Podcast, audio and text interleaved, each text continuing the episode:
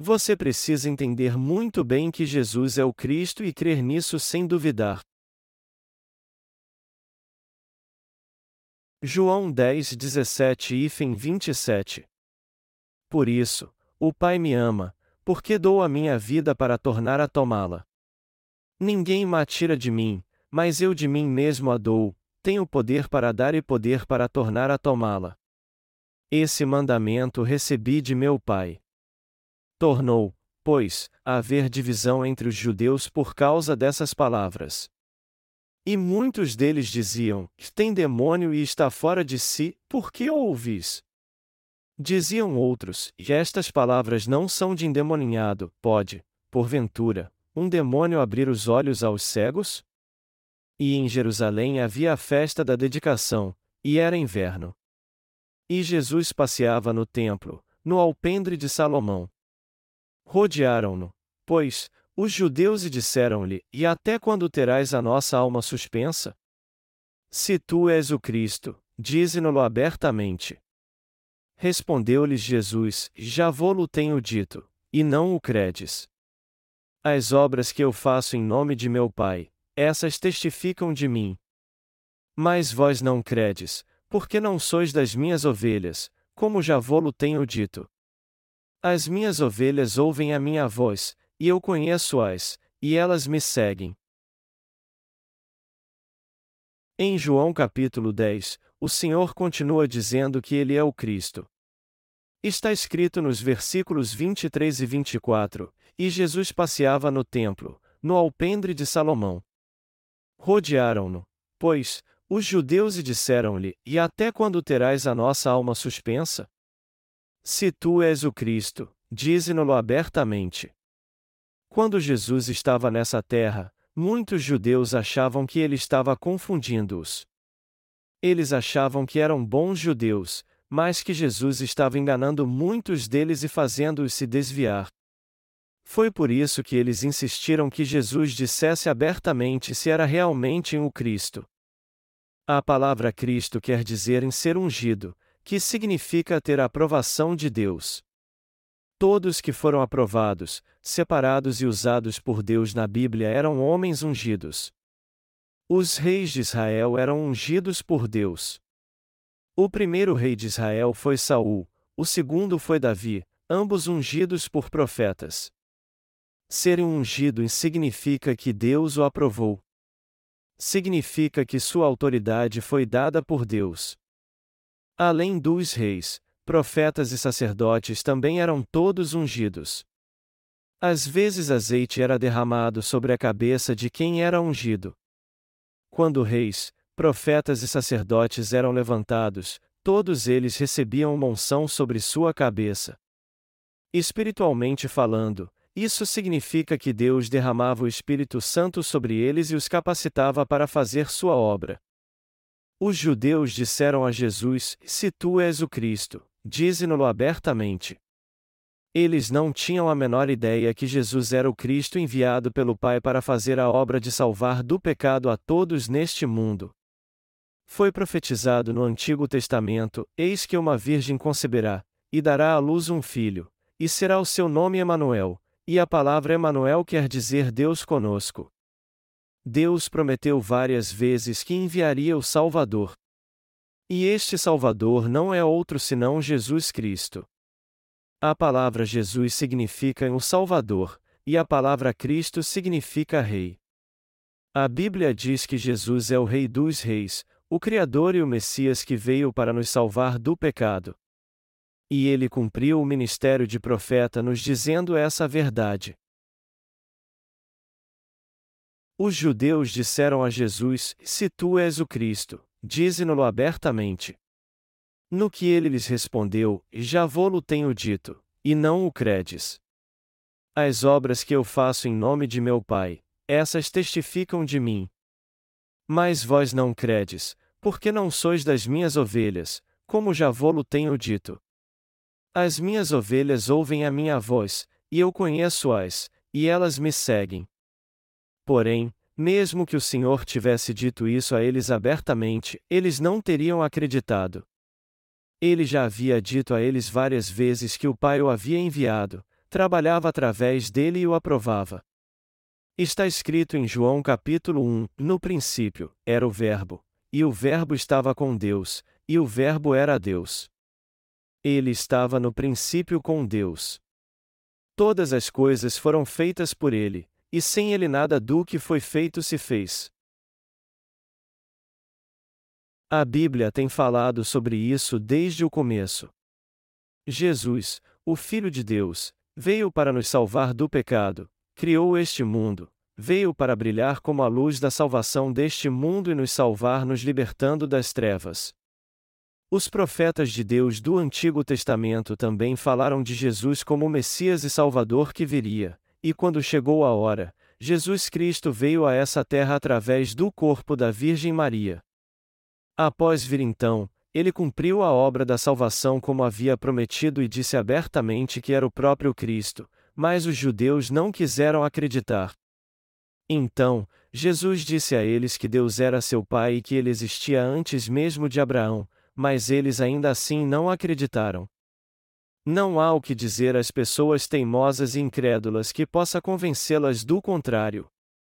Por isso que o Senhor disse no versículo 27: Se as minhas ovelhas ouvem a minha voz, e eu conheço-as, e elas me seguem. Jesus disse que Ele é o Filho de Deus, nosso Salvador e Criador que nos salvou com a verdade do Evangelho da água e do Espírito. Os que creem nisso creem que Jesus é o Filho de Deus, o próprio Deus, o Criador, seu Salvador e Messias que veio para nos libertar das trevas e nos fazer filhos de Deus. É nisso que cremos. Nós cremos que Jesus não é apenas o Filho de Deus, mas também o Criador que criou todo o universo e o Salvador que nos salvou. Os que não creem nisso não são ovelhas de Deus. Jesus disse: Se as minhas ovelhas ouvem a minha voz, e eu conheço-as, e elas me seguem. Aqueles que creem que Deus amou o mundo de tal maneira que enviou seu Filho unigênito creem que Deus de fato enviou seu Filho unigênito a este mundo como seu Salvador, apagou todos os seus pecados com a água e o sangue, e assim os salvou. Não há razão para que ninguém acredite nisso, como está escrito, porque as suas coisas invisíveis, desde a criação do mundo, tanto o seu eterno poder como a sua divindade, se entendem e claramente se veem pelas coisas que estão criadas, para que eles fiquem inexcusáveis. A Romanos 1 hora e 20 minutos. Deus nos revelou totalmente o que podemos saber dele através da natureza e da sua palavra. Então, se alguém reconhece a Deus, também reconhece a Jesus Cristo como Filho de Deus.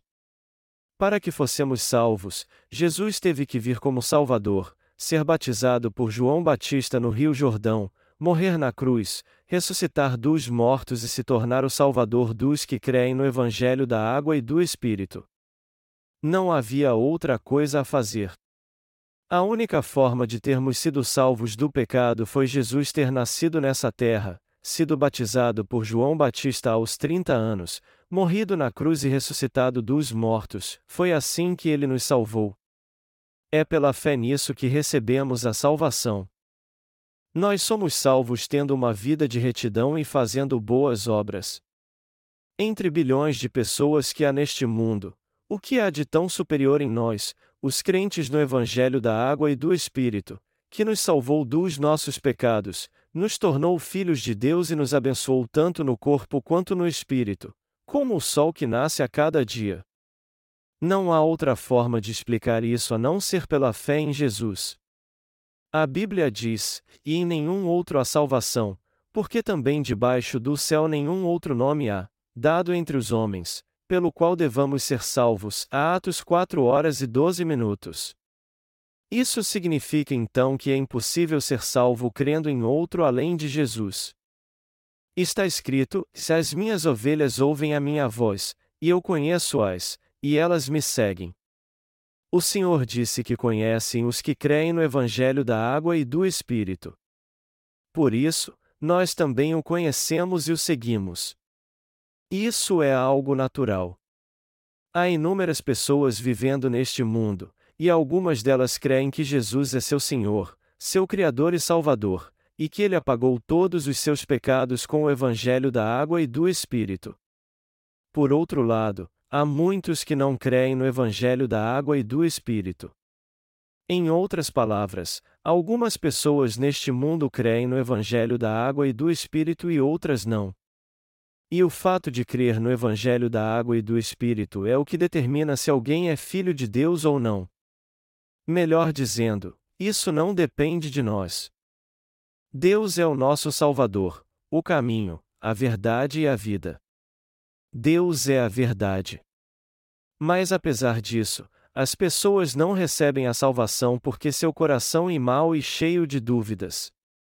É por isso que elas não creem na justiça de Deus nem a reconhecem, muito menos seu amor e o evangelho da água e do Espírito dado por ele. Mas Deus é perfeito. Ele disse que nos conhece. Deus sabe tudo sobre nós. Não há razão para não o seguirmos. Será que falta alguma coisa em Deus para que não creiamos nele e o sigamos? Será que falta alguma coisa em Jesus Cristo também? Os que neste mundo não creem no Evangelho da água e do Espírito não creem neste Evangelho porque não são ovelhas de Deus.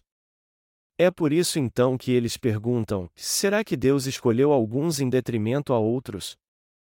A Bíblia diz assim: porque Deus amou o mundo de tal maneira que deu o seu Filho unigênito, para que todo aquele que nele crê não pereça, mas tenha vida eterna. A João 3 horas e 16 minutos. Deus amou o mundo de tal maneira, mas não diz aqui que ele amou alguns e outros não. É claro que a Bíblia às vezes nos leva a pensar que Deus ama alguns e outros não, como está escrito em Malaquias 1 e 2 e fim 3, todavia amei a Jacó e aborreci a Esaú. Aqueles que Deus ama são como Jacó, e aqueles que Deus aborrece são com Esaú. Quem são essas pessoas então? Aqueles que são como Jacó são fracos e enganadores, mas apesar disso, eles se conhecem bem e não confiam em si mesmos, e sim na fé de seus pais humanos, ou seja, eles creem no Senhor Deus. Mas os que são como Esaú não veem razão alguma em crer no Deus de seus pais. Eles só creem no seu próprio arco e nas suas flechas. Pessoas assim matam um animal selvagem e o levam para casa nas costas, fazem um prato especial com ele e ficam se gabando da força e habilidade que o levaram a matar o animal.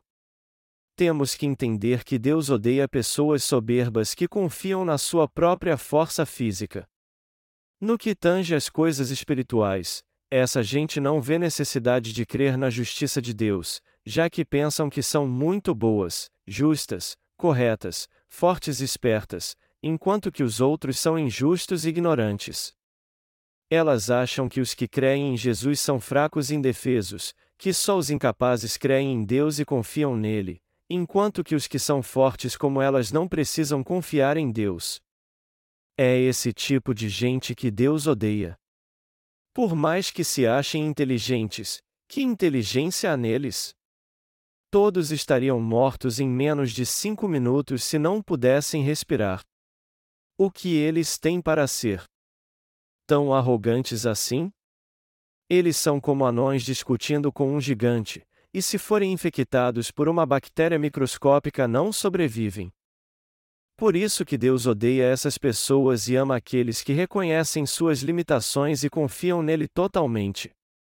Apesar de Deus amar a todos neste mundo, ele odeia os que se gabam da sua capacidade, e até fazem isso diante dele, dizendo: Eu não preciso da sua ajuda. Eu posso viver muito bem pelas minhas próprias forças, muito obrigado. Talvez eu é que deva te ajudar. Deus chama essa gente de soberba e arrogante, nada mais do que servos de Satanás. Então, podemos ver que há dois tipos de pessoas: os que conhecem suas limitações e fraquezas, e que querem confiar no Senhor, que acham que Jesus Cristo, que foi enviado por Deus, não é somente o verdadeiro Deus que criou o universo e o legítimo Messias que os salvou, mas também o Senhor da vida que deu a eles a vida eterna. É a essas pessoas que Deus dá a verdadeira salvação e a vida eterna através do Evangelho da água e do Espírito. Deus não ama os que não creem na palavra dada por ele exatamente como ela é, e que não confiam nele não o seguem por não reconhecerem que são imperfeitos e que ele sabe tudo sobre suas fraquezas. Mas os que realmente reconhecem suas falhas e ouvem a palavra de Deus dizem: E eu creio em Deus independentemente do que os outros digam e confio nele. Quanto mais eu conheço a Jesus Cristo, mais glorioso e precioso ele se torna para mim. Pessoas assim é que são abençoadas por Deus. Todavia, os que se recusam a crer na justiça de Deus se acham muito espertos para dizer o seguinte: Jesus não pode ser o Filho de Deus. Ele não disse que é o Filho de Deus? Isso significa então que ele foi criado por Deus. E já que ele foi criado por Deus, ele não é divino, mas não passa de uma criatura, não é? Aqueles que creem nas suas próprias forças, no seu dinheiro, sabedoria e inteligência são todos tolos. Deus fala sobre os tolos nos Salmos e diz que é o homem que está em honra, e não tem entendimento, é semelhante aos animais, que perecem, a Salmos 49 e 20. Deus criou o homem à sua imagem para fazer dele seu filho. E ele permite que haja dificuldade em sua vida para que ele o busque, confie nele e assim receba as bênçãos que ele quer dar aos nascidos de novo, a fim de que eles desfrutem delas e da vida eterna. Foi com este propósito que Deus nos criou, mas muitos não reconhecem isso ainda, não entendem a honra que têm e não confiam nos planos de Deus. Quem é assim está condenado à perdição. Eles não são filhos de Deus. O Senhor disse isso várias vezes enquanto estava nessa terra. Jesus diz no texto deste capítulo em João 10: Por isso, o Pai me ama, porque dou a minha vida para tornar a tomá-la. Ninguém me tira de mim, mas eu de mim mesmo a dou, tenho poder para dar e poder para tornar a tomá-la. Esse mandamento recebi de meu Pai. Em outras palavras, o que o Salvador está dizendo aqui é que ele daria a sua vida nessa terra. Deus amou Jesus assim porque Nosso Senhor aceitou todos os nossos pecados ao ser batizado e entregou sua vida na cruz, realizando a obra de nos salvar do pecado em obediência à vontade do Pai. Ninguém nessa terra tinha poder para tirar a vida de Jesus, e foi por isso que ele a entregou por sua própria vontade. Ele disse que daria a sua vida pelas suas ovelhas e pelo seu povo. Ele disse que tinha o poder de dá-la e depois tomá-la de volta. Isso quer dizer que Jesus recebeu este poder de Deus Pai. Como essa passagem é fácil de entender então? Os que creem na palavra de Deus sabem que Jesus morreu não porque não tinha poder algum. Embora seja verdade que ele tenha morrido crucificado nessa terra, isso aconteceu não porque ele não tinha poder algum, Vamos voltar para a Bíblia e ver o que ela diz a respeito disso. Na noite em que foi preso, Jesus foi orar no Monte das Oliveiras, e enquanto orava a Deus para que sua vontade fosse feita, Judas foi até ele acompanhado de soldados romanos e dos principais sacerdotes. Eles foram armados com espadas, lanças e tochas. Judas então deu um beijo em Jesus. Era um costume entre os judeus se cumprimentar naqueles dias desejando paz uns aos outros dizendo, Shalom, se abraçando e se beijando no rosto.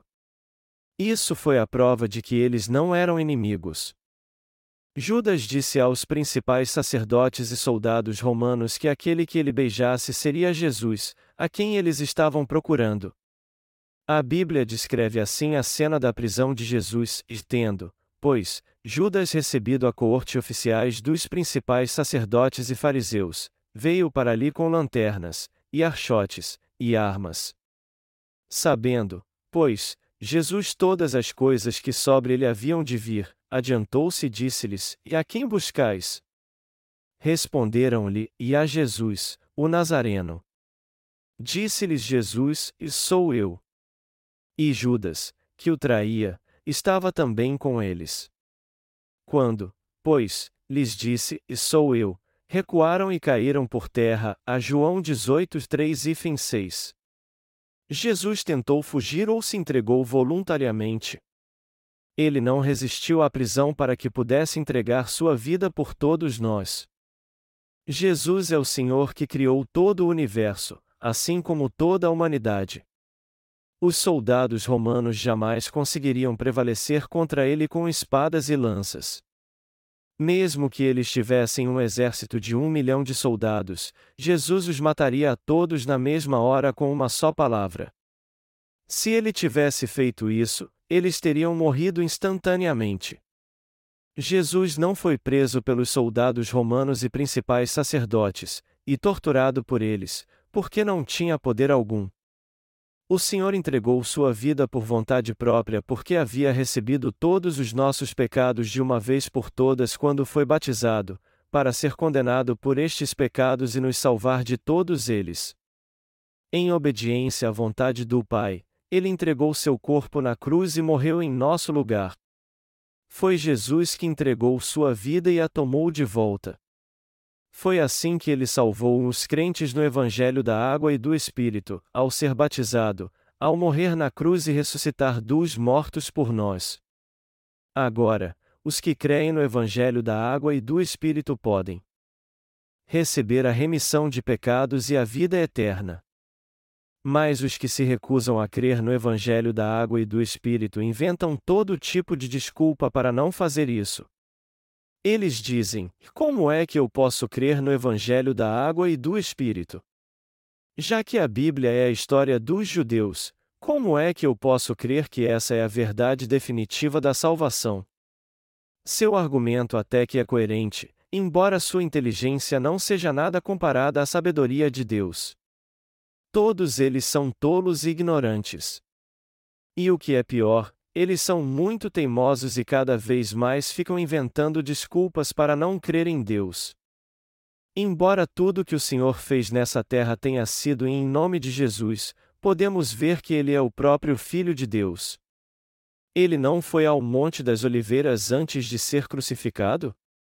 Apesar de ser Deus, Jesus sabia muito bem como seria terrível ser crucificado pelos romanos.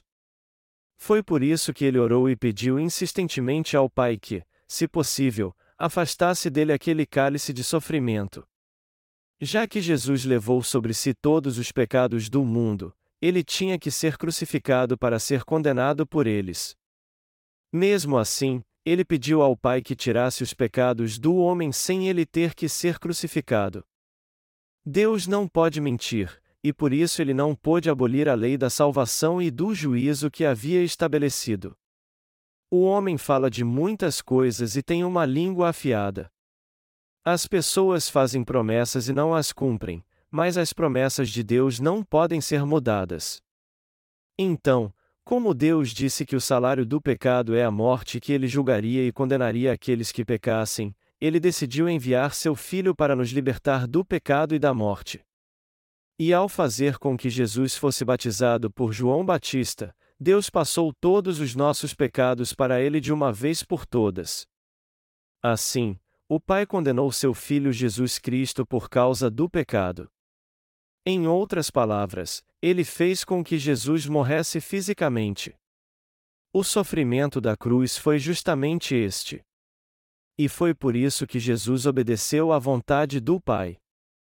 Quando analisamos o que o Senhor fez quando veio a essa terra, podemos ver quem o Pai é realmente. Embora nenhum de nós jamais tenha visto a Deus com nossos próprios olhos, ainda assim podemos saber quem Ele é. Em outras palavras, em Jesus não vemos nenhum outro senão o Pai. É Deus quem nos leva a pensar assim, e ah, é isso que Deus é realmente. Ele é o Deus de amor. Ele é o Salvador. Ele é o Messias. Ele é o Deus da misericórdia. Mas ele também é o Deus da justiça.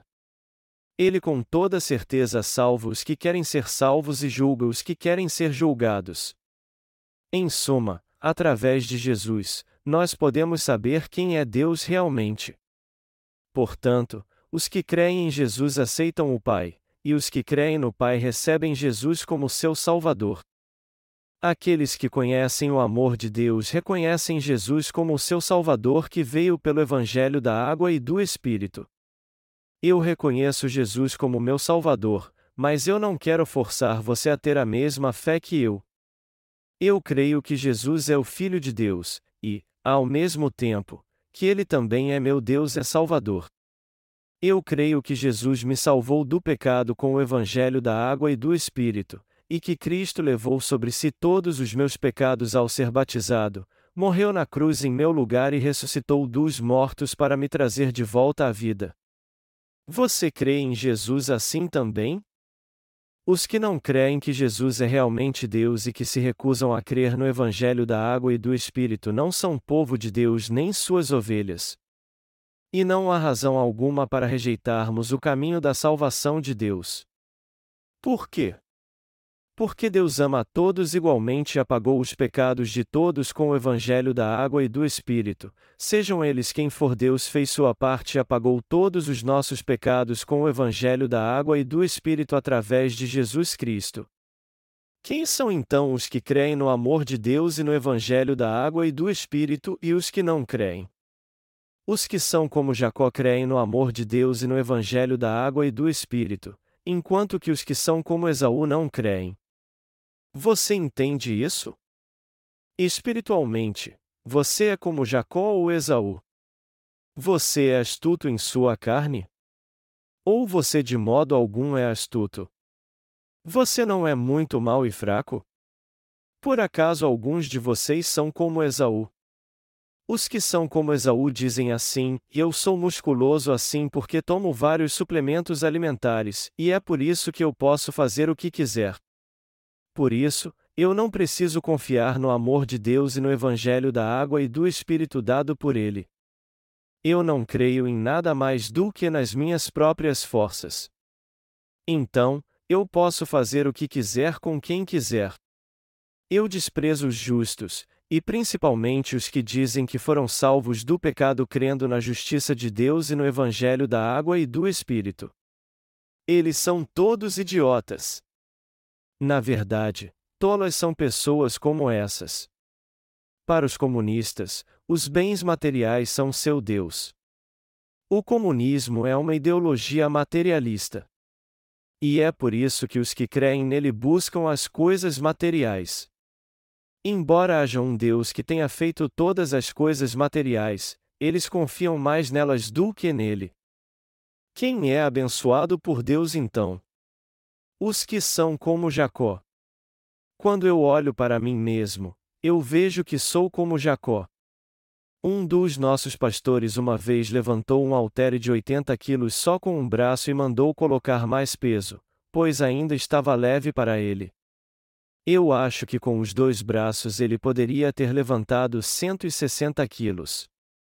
Mas se esse pastor confiasse na sua própria força, ele seria como Esaú. Porém, ele confiava em Deus e continuou assim. E embora fosse um homem muito forte, ele continuou guiando os santos ao invés de confiar em si mesmo. Mas e quanto ao nosso corpo e o nosso espírito? Eles são cheios de poder também? E estes que são cheios de habilidades, que fazem dinheiro fácil, que têm tudo, inclusive fama, que não precisam confiar em ninguém e chamam os que confiam em Deus de completos idiotas. Nós sabemos muito bem o que eles são realmente. Todos eles são imperfeitos. O homem parece ser um grande conquistador, mas na verdade não é nada.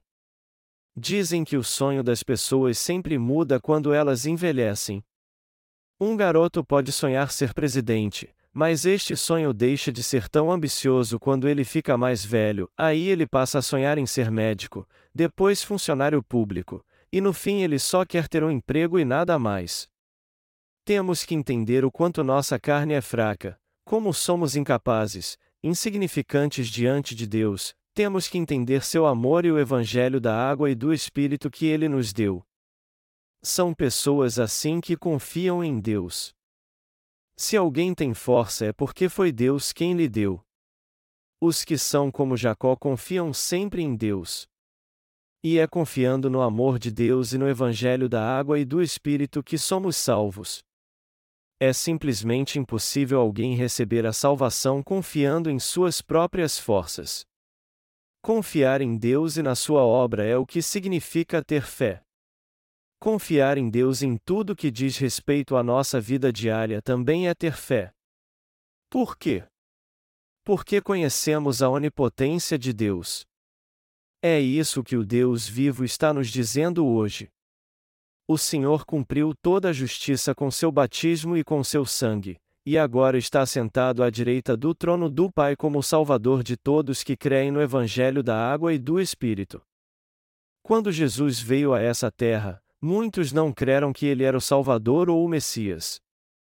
Mas foram todos que não creram nele? Não, muitos creram. Só que os que não creram foram mais do que os que creram. Hoje, a questão é se alguém crê que Jesus é o Salvador que veio a este mundo, levou sobre si os pecados do mundo ao ser batizado por João Batista aos 30 anos de idade, e agora está vivo e assentado à direita do trono do Pai. Como antes, muitos não creem em Jesus como seu Salvador, e até aqueles que confessam crer nele pregam apenas em sua morte na cruz ao invés do Evangelho da água e do Espírito. Porém, há muitos que creem nessa verdade. Nós, os verdadeiros crentes, cremos e professamos que Jesus levou nossos pecados sobre si ao ser batizado, e assim se tornou nosso Salvador. Seu batismo significa que ele levou nossos pecados. Sua morte é a nossa morte ao pecado e à destruição, assim como sua ressurreição é a nossa ressurreição.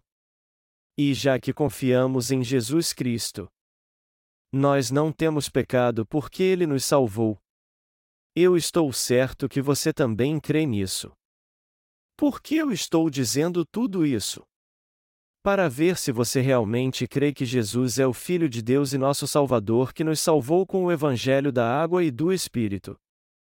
Em outras palavras, você crê realmente que Jesus é o nosso Salvador?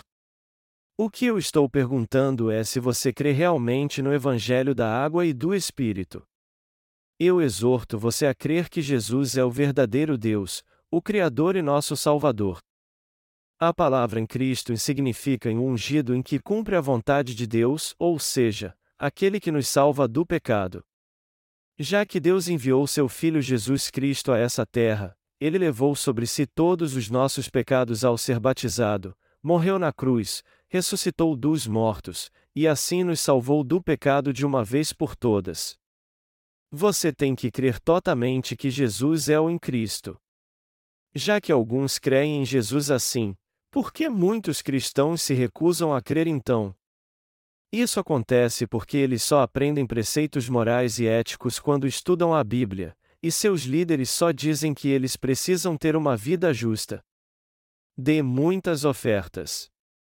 Se você servir bastante na igreja, você será honrado e ordenado diácono ou presbítero. É essa bobagem que eles ensinam nas igrejas.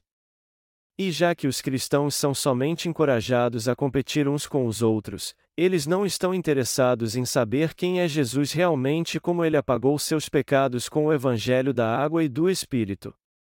Ao contrário, eles só querem continuar fazendo as mesmas coisas para ser honrados e aprovados por seus líderes. É por isso que eles estão perecendo espiritualmente. Para ser bem sincero, só engano onde o evangelho da água e do espírito não é ensinado. Isso é igual ao marketing de rede. Mas o que é marketing de rede ou simplesmente o esquema de pirâmide? Alguém cria uma firma de vendas, vai colocando aos poucos mais e mais pessoas como seus vendedores, e assim ganha muito dinheiro num curto espaço de tempo. As igrejas fazem o mesmo. Se você evangelizar e trouxer muitas pessoas para a igreja, você será muito bem visto. Na verdade, é isso que os pastores estão dizendo em suas igrejas. Se um membro evangeliza bastante, faz aumentar as ofertas e trabalha duro na igreja, ele é aprovado independentemente se recebeu ou não a remissão de pecados. É por isso que o cristianismo atualmente se tornou nada mais do que um simples negócio. É um lugar onde se reúnem vários charlatães que usam a religião para enganar os outros. Eu creio que Jesus veio a essa terra dois mil anos atrás para nos salvar, levou sobre si todos os nossos pecados quando foi batizado aos 30 anos de idade, morreu crucificado levando os pecados do mundo, ressuscitou dos mortos, foi assunto aos céus e hoje está assentado à direita do Pai. Foi assim que Jesus Cristo se tornou nosso perfeito Salvador ao vir a essa terra pelo Evangelho da Água e do Espírito. Todos vocês têm que crer nisso. Vocês têm que saber disso muito bem e crer nisso. Se vocês crerem no Evangelho da Água e do Espírito, vocês com toda certeza serão salvos. O Evangelho da Água e do Espírito é tão digno de aceitação como Jesus Cristo. E já que nós somos fracos, temos que confiar em ambos. Se crermos em Jesus e no Evangelho da Água e do Espírito, seremos salvos e nos tornaremos filhos de Deus. Quando um bebê faz um ano de idade, ele consegue ficar em pé e dar seus primeiros passos, e isso traz grande alegria aos seus pais. Do mesmo modo, se você andar passo a passo segundo a vontade de Deus, crendo no Evangelho da água e do Espírito depois de se tornar seu filho, sua fé crescerá sempre que você ouvir a palavra, e isso por si só fará com que você se torne o alvo do amor de Deus. E isso não pode ser alcançado de nenhum outro jeito.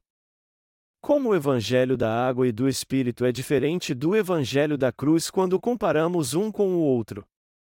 As pessoas não sabem a diferença entre estes dois evangelhos, mas, na verdade, eles são muito diferentes. Não seria fabuloso se os pastores deste mundo pregassem o Evangelho da água e do Espírito em suas igrejas, e deste modo, os pecados das pessoas fossem apagados e elas servissem ao Senhor? Mas eles não fazem isso, ao contrário, só ensinam o catecismo e batizam todos que frequentam assiduamente suas igrejas. Quando um membro é bom obreiro, os pastores fazem dele um diácono, e se ele for hipócrita e trabalhar mais duro ainda, eles o colocam como presbítero. Se o negócio de algum membro não estiver indo bem, eles o mandam para o seminário dizendo que Deus tem um chamado em sua vida através dessa dificuldade. Mas tem algo errado aqui. Só porque um cristão é um fracasso ele tem que ir para o seminário e se tornar um pastor. Nós temos que entender muito bem que Jesus é o nosso Deus e Salvador e crer nisso. Temos que crer nisso claramente. Já que a Bíblia diz: E conhecereis a verdade, e a verdade vos libertará, temos que conhecer muito bem essa verdade, ou seja, o Evangelho da água e do Espírito. Caso contrário, iremos direto do banco confortável da igreja para o inferno. Embora esses pastores que eu citei não tenham a menor ideia de como nascer de novo, suas palavras acabam tendo um fundo de razão porque ainda há muitos cristãos que não nasceram de novo. O que eu quero dizer ao falar que há muitas pessoas nos bancos das igrejas que irão para o inferno? Eu quero dizer que, embora essas pessoas frequentem a igreja regularmente, os que não creem ou se recusam a crer no Evangelho da água e do Espírito com certeza irão para o inferno. Qual é a coisa mais importante que você tem que entender e crer então? No Evangelho da água e do Espírito, nada mais. Para que alguém cresça na fé, primeiro ele tem que nascer de novo, pois só assim ele poderá fazer o que é certo e servir ao Senhor. Você só poderá crescer realmente se crer no Evangelho da água e do Espírito, receber a remissão de pecados e nascer espiritualmente de novo.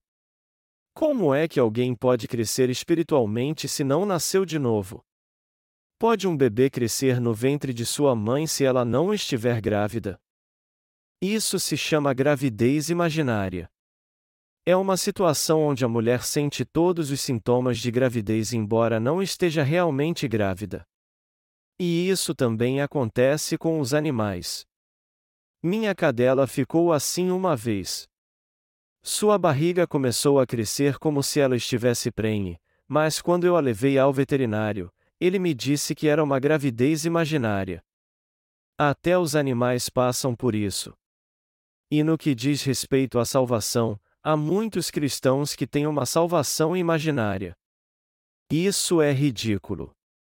Eles acham que foram salvos embora ainda tenham pecados, e dizem: E Jesus, tu és meu Salvador.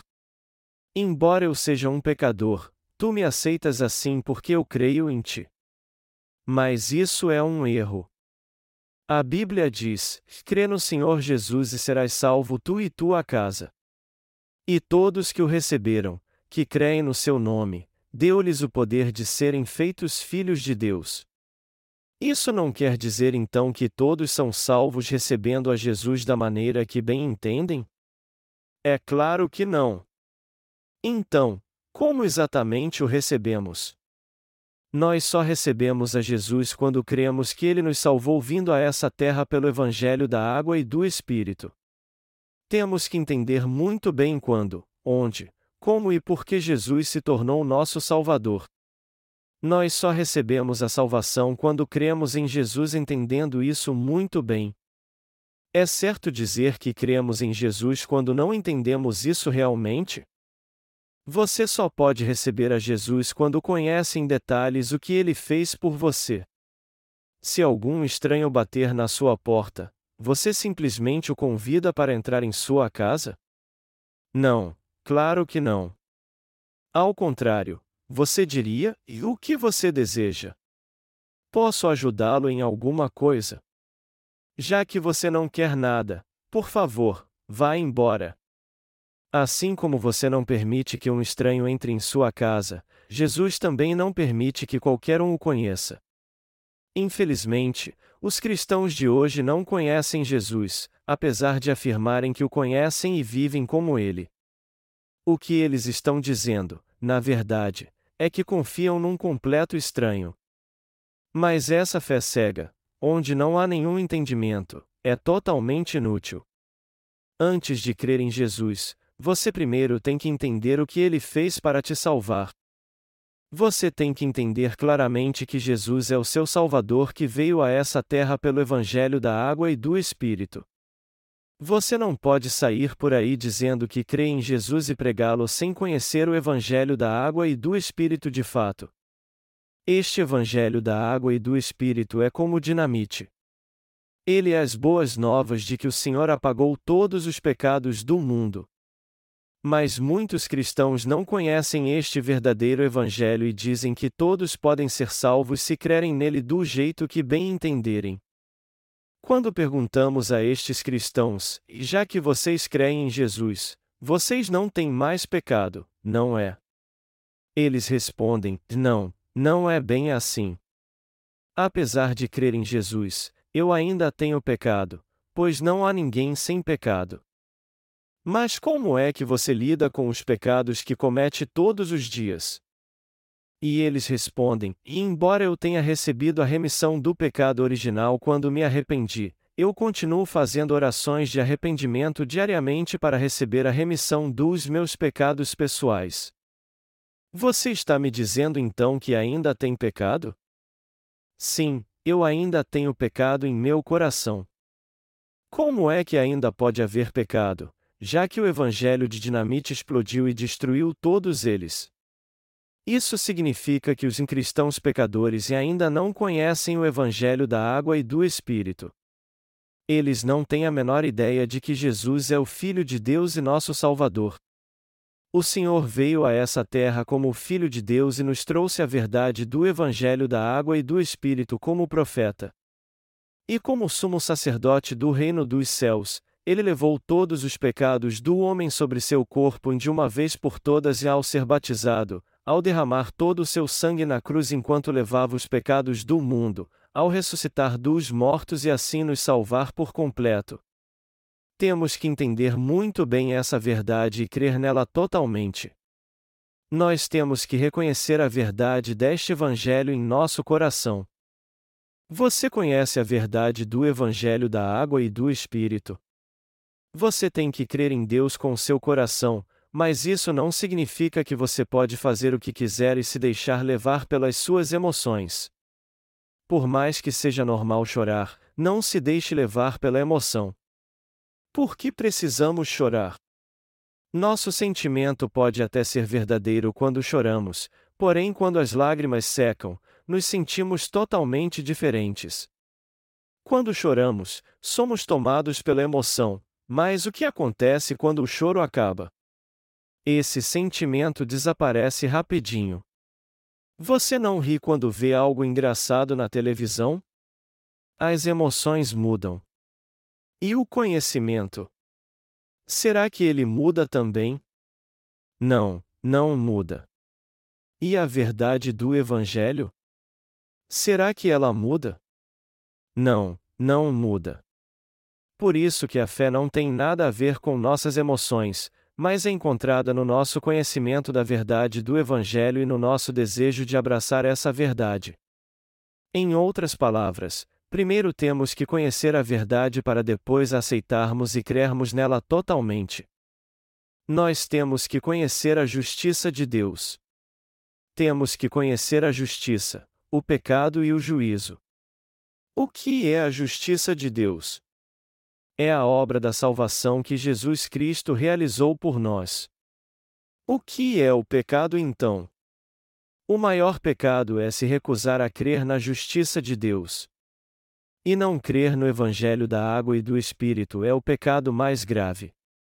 O maior pecado é não crer que Jesus é o Filho de Deus, o Criador e o Salvador, e não crer também que ele veio a essa terra para nos salvar com o Evangelho da água e do Espírito. Mas e o juízo? É o julgamento final que espera por todos, e todo aquele que não crê na verdade do Evangelho da água e do Espírito será lançado no fogo eterno do inferno, mas todo aquele que crê nessa verdade entrará para a vida eterna. A verdade da salvação é simples e clara para todos que entendem e creem nisso. E se você acha que é tarde demais, pense nisso novamente. Ainda há tempo de você voltar atrás e crer no Evangelho da água e do Espírito. Tudo o que você tem a fazer agora é ouvir a palavra e crer nela. A fé é justamente isso. A fé está sempre em movimento. Não importa se você tem sido um cristão por muito tempo ou não, o que importa agora é se você crê no Evangelho da água e do Espírito ou não. Eu oro para que todos vocês creiam nesse verdadeiro Evangelho e recebam a remissão de todos os seus pecados de uma vez por todas.